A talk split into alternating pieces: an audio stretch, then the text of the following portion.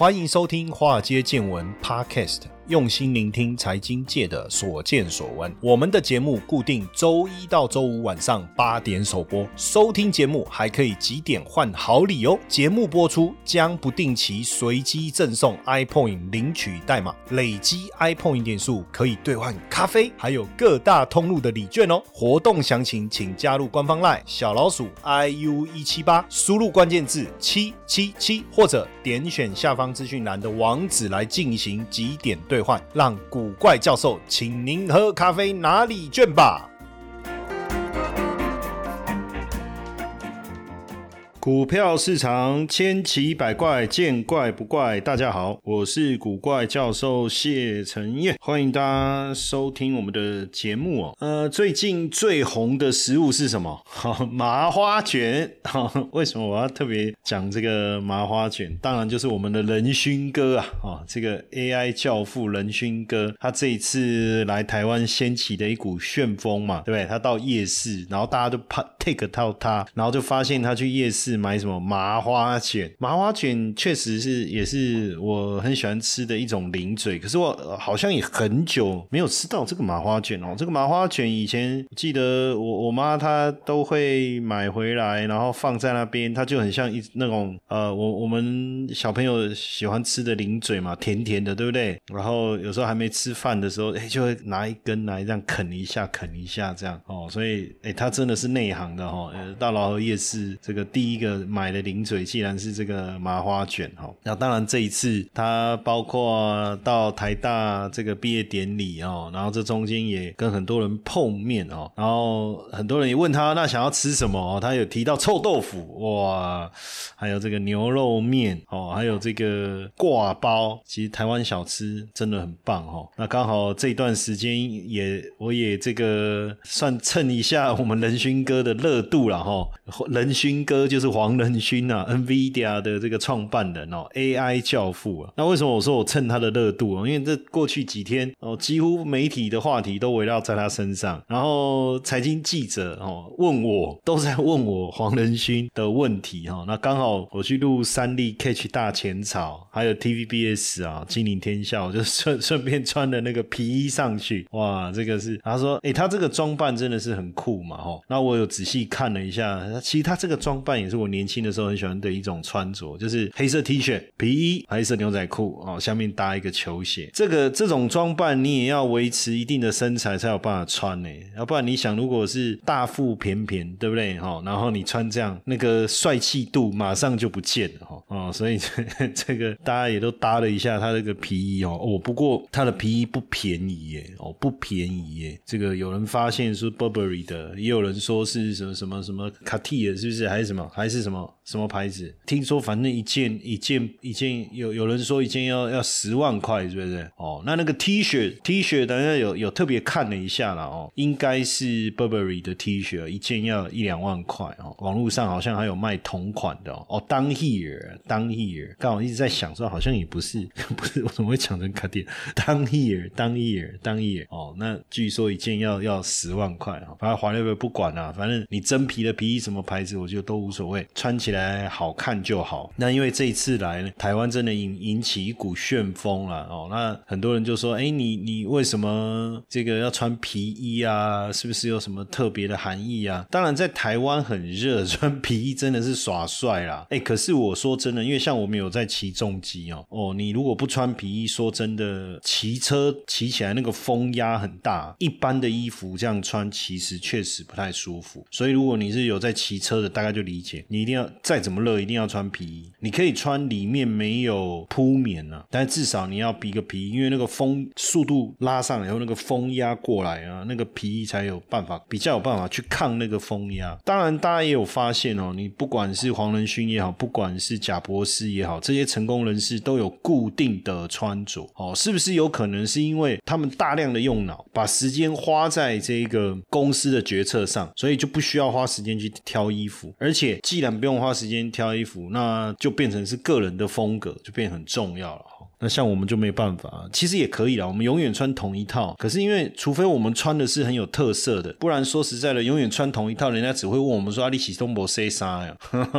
那怎么差别待遇啊？”我们我们穿同一套，你公博 C 啥，对不对？那啊，黄仁勋穿同一套，你就说嗯有个性，对不对？不过这确实黑色皮衣是已经变成是黄仁勋的政治标记啊，他在公共场合都是这样穿。不过我说真的哈，那也是要他才有办法。你说如果我们去一些正式的场合去演讲去去干嘛，穿个皮衣，人家会说嗯，哎，你这个很没有礼貌哦，你你你，人家这种正式场合你怎么还穿皮衣来哈？而且这个皮衣风潮，连这个远传的董事长徐旭东也说啊，是不是要开始穿皮衣啊？哦，这样他的股价才会涨上来，会不会？其实真的徐董看人穿了哦，真的不一定哦，不 真的不见得是这样哦。不过真的引引起一股这个很大的一个风潮，对不对？那因为呃辉达哈的股价哦，在五月月底的时候攻上四百块钱哦，那攻上四百块也代表整体的市值啊攻上了兆元。当然，如果你没有维持就没有办法哦，你要一直维持在四百块以上哦。你看，如果再也没有再跌破，就正式的进入了兆元俱乐部。当然，获利、营收各方面的表现呢，非常的突出哦，尤其是二零二四年他们的财报年哦，它的第二季的这个销售额冲到一百一十亿美金哦，比大家预期的七十一点五亿美金还高出了百分之五十啊！所以对 NVIDIA 来讲，今年肯定是丰收的一年。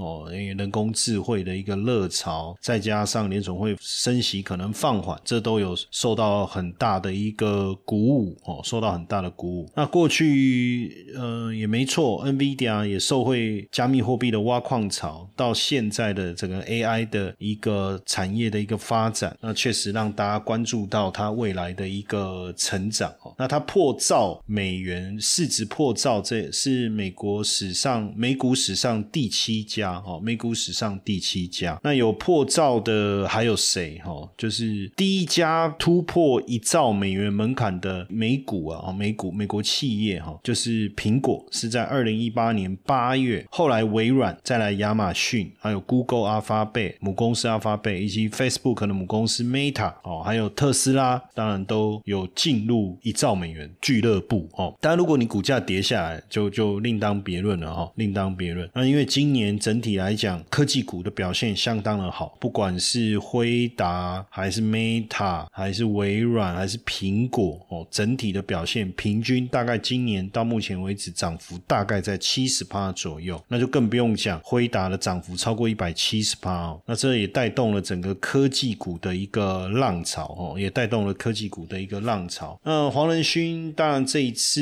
他也特别谈到了几个重点哦，那当然这些重点引引引。引发了很多大家的遐想啊，诶，也不能讲遐想，遐想比较像是也也没错了，应该也没错哦。那因为他这一次谈话的一个内容，数位时代有帮他整理了一下，我们也引用他的数位时代整理的一个重点跟大家分享哦。第一个就是 AI 未来的重点，应该要特别去看的是重工业，重工业怎么讲呢？现在当然大家在讲 AI，想到的应用场景还是跟资讯有关吧，对不对？但是是你说金融啦、零售啦这些，好像也理所当然。但是呢，未来在重工业这一块哈，包含汽车制造业、仓储还是电池工厂等等，它能够创造的产业规模，可能会远比资讯市场大非常的多。那黄仁勋是说有机会达到数兆美元哦，数兆美元。当然，现阶段我们所看到的这种 AI 场景应用，你说在零售业、电商，比如说 AI 客服，或者说金融 AI 客服等等，现在。也有开始有人用 AI 来选股、叭叭之类的，但是未来应用在这个重工业上面，可能会是更值得大家所期待的哈。那另外也谈到了一个是台积电，不是 NVIDIA 的唯一，不是唯一，不是 Only You 了哈，Only 有 Only You 不是？为什么他会这样讲？我觉得当然很很多这个台积电的股民啊，心里面有点难过哈，就是说啊，你原来你不是我的唯一啊，但是你是我的最爱，这个要。怎么讲呢？当然，你说对这个呃辉达来讲啊，他把他所有的重点都放在台积电身上，难免也会有些担心啊。担心什么啊？万一地缘政治的风险呢？锻炼的问题呢？对不对？所以 Intel、三星来当这个备胎，好 用备胎来供，马西加送啊，对不对？你正攻就台积电嘛，啊，Intel、三星是备胎嘛，是不是？或是叫软男嘛，工具人呐，也 OK 啊，哦，也 OK。只是说这个保持一点弹性啊，我我我觉得确实蛮合理的。那另外他谈到一个，就是说 AI 的一个应用上，应该也要有监管单位来监管，我觉得这是非常合理的。要不然你怎么知道这个生成式 AI？如果大家未来把 AI 的答案当成标准答案，那它产生什么答案，我们就照那个概念去走，会不会就产生一些问题？这个也确实是蛮重要。接下来就是我们今天的彩蛋时间，iPhone 历史代码 D 八七二零。当然，就下单未来，如果哦，辉达的成长力道真的像现在我们所看到的这么强的话，哦，它的晶片是当红炸子机嘛，看起来目前应该是无可取代啊。那大家都要用它的晶片，它晶片的产出量就一定会大幅增加。那这时候是不是会全部压在台积电身上？这是一个问号。台积电二零二一年来自于辉达营收的比重是五点八，二零二二年是百分之三，估计今年应该回到六。趴，那目前应该是看起来是台积电前三大客户，那所以跟台积电有一个紧密的合作，我觉得也非常的合理了哈。但是嗯，也不可能全数压在这个台积电身上。你即便台积电第一大客户苹果也没有把所有的订单都压在台积电身上，对不对？哦，但是就目前来讲，股价涨到现在，会不会有泡沫化的疑虑？哦，就很多人也问我哈，我我这个在 TVBS《金陵天下》里面，我我也有谈到相关的概念啊，应该说相关的议题有没有泡沫化的疑虑？我认为确实有哦。为什么我这样讲？我们先引用这个呃方舟投资创办人啊，K C Wood 啊，女股神啊，他之前在喊特斯拉是喊的很准的哈。那最近他在推特上发文说，辉达的股价似乎涨多了，涨多了哈。呃，从本一笔的角度来看的话哈，因为今年已公告的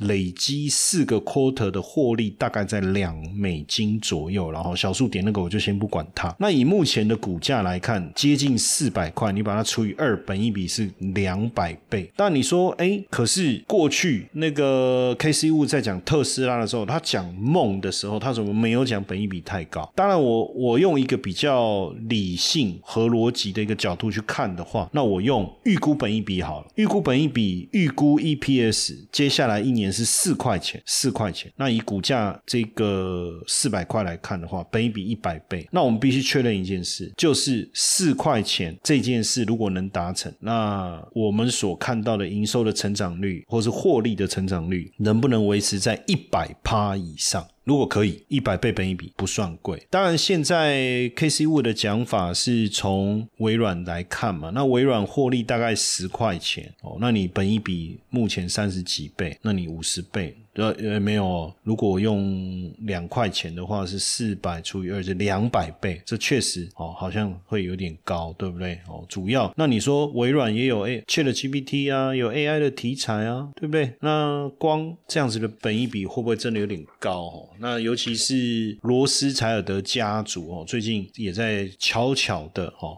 其实也不能讲悄悄的，因为我们大家都知道，那怎么会悄悄？悄悄是被没有人知道哦，那我们是第一手消息啊，可是这个。也不是第一手消息啊，打开龙灾哦哦，所以应该好扯那么多。简单来讲，就是罗斯柴尔德家族也在减码 NVIDIA 的股票哦。呃，先确认一件事情，就是说，到底罗斯柴尔德之前是不是买非常多？没有错，他从二零二，其实二零二零年以来，他们就一直在加码，虽然有一些波动，但是他们加码的一个程度是是确实是蛮高的。但是到今年来讲，已经开始持续的一个减。持哦，已经开始持续的减持。罗斯柴尔德就爱德蒙爱德蒙德洛希尔资产管理，这个是负责管理这个罗斯柴尔德家族整体的一个资金嘛哈。那这一个呢，家族已经两百多年，目前管理的规模是八百七十亿美金哦，所以它的减持还是有它的道理的哦，还是有它的道理。当然，罗斯柴尔德家族，如果你不不了解，我简单的描述一下哦，它是呃过去被称为第六大帝国哦，前五大帝国是在在欧洲哈，前五大帝国就英国，然后呃普鲁士。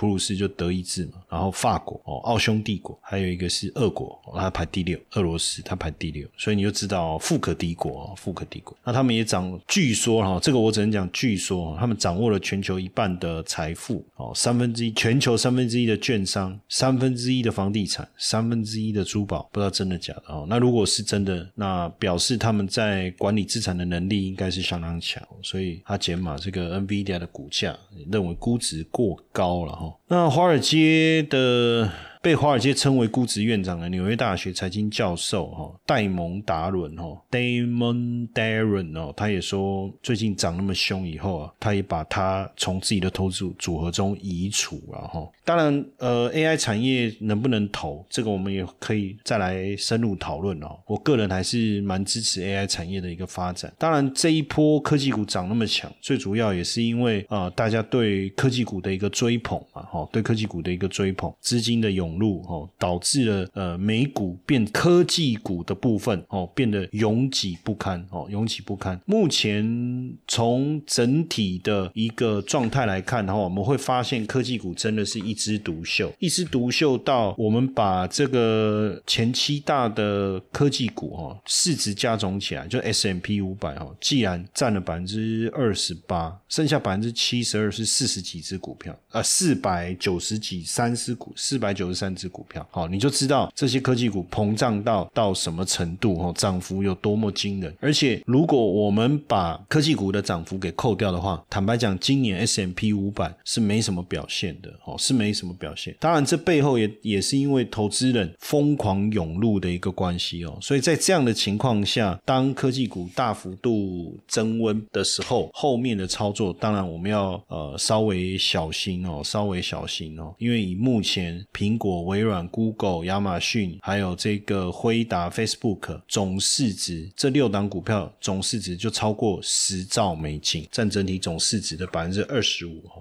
占 S M P 五百的百分之二十五，相当的惊人，好，相当惊人。那当然，你说 A I 产业怎么看？当然还是呃走在浪潮上啊，因为最近我们看到五月份美国的裁员的。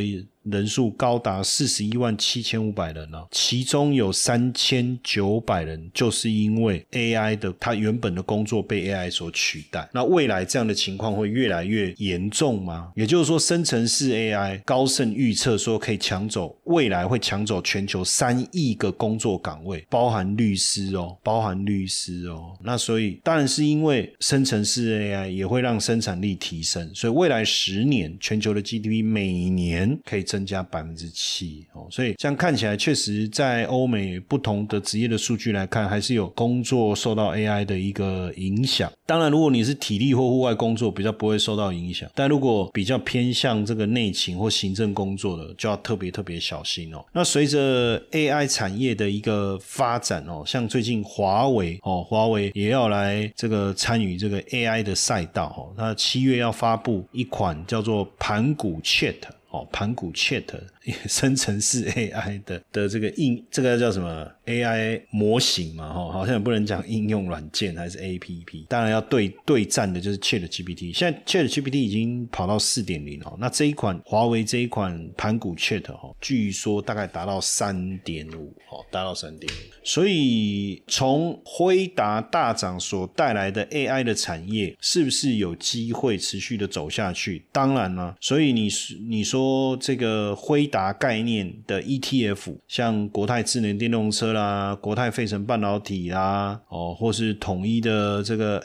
呃，F A N G 啊，哦，还是台新跟元大好像都有全球 A I 概念的 E T F 啦，这些其实都可以哈，包括像富邦未来车等等，中信关键半导体这里面其实都有含有 N V D A 的股票哦，N V N V D A 相关的的股票。那当然，如果就个股来讲，我们这这个叫呃黄仁勋概念股哦，从生成式的 A I 晶片到 A I 伺服器到主组装代工、ABF 载板、散热族群，甚至未来台积电所带动的设备哦，还是检测，或是最后面的封装，这都变得非常重要。因为毕竟目前这个辉达的生成式 AI 晶片，未来会采用的是台积电第五代的 CoWoS 的一个制程哦。以目前 A 一百来讲哦，四纳米；A 八百七纳米，所以。随着它的市场的一个成长，当然对台积其实也就是台积电概念能够带动上来了哈。那另外。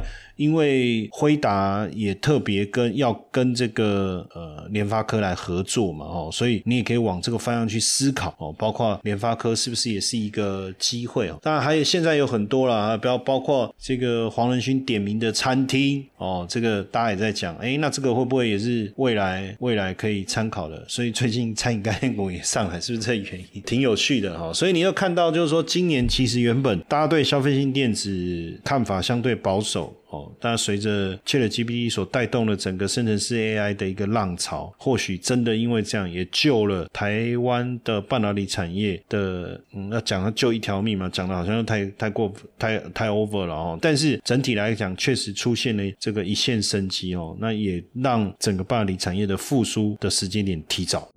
六周高效美股策略的课程哦，免费直播试听，我们现在限额一百位，不需要盯盘，不用大笔的资金，就有机会让收入翻倍哦。哦，时间就在六月十六号晚上九点，要来跟各位分享这堂课的内容，包含看懂美股景气指标，掌握美股投资趋势的三个关键，还有美股投资获利的三个核心秘密不管你是小资族还是财经小白都可以利用这套模组，一步步实现收入翻倍的成就哦！立即点击资讯栏连接报名直播，或是到古怪教授的脸书粉丝页来查看详情。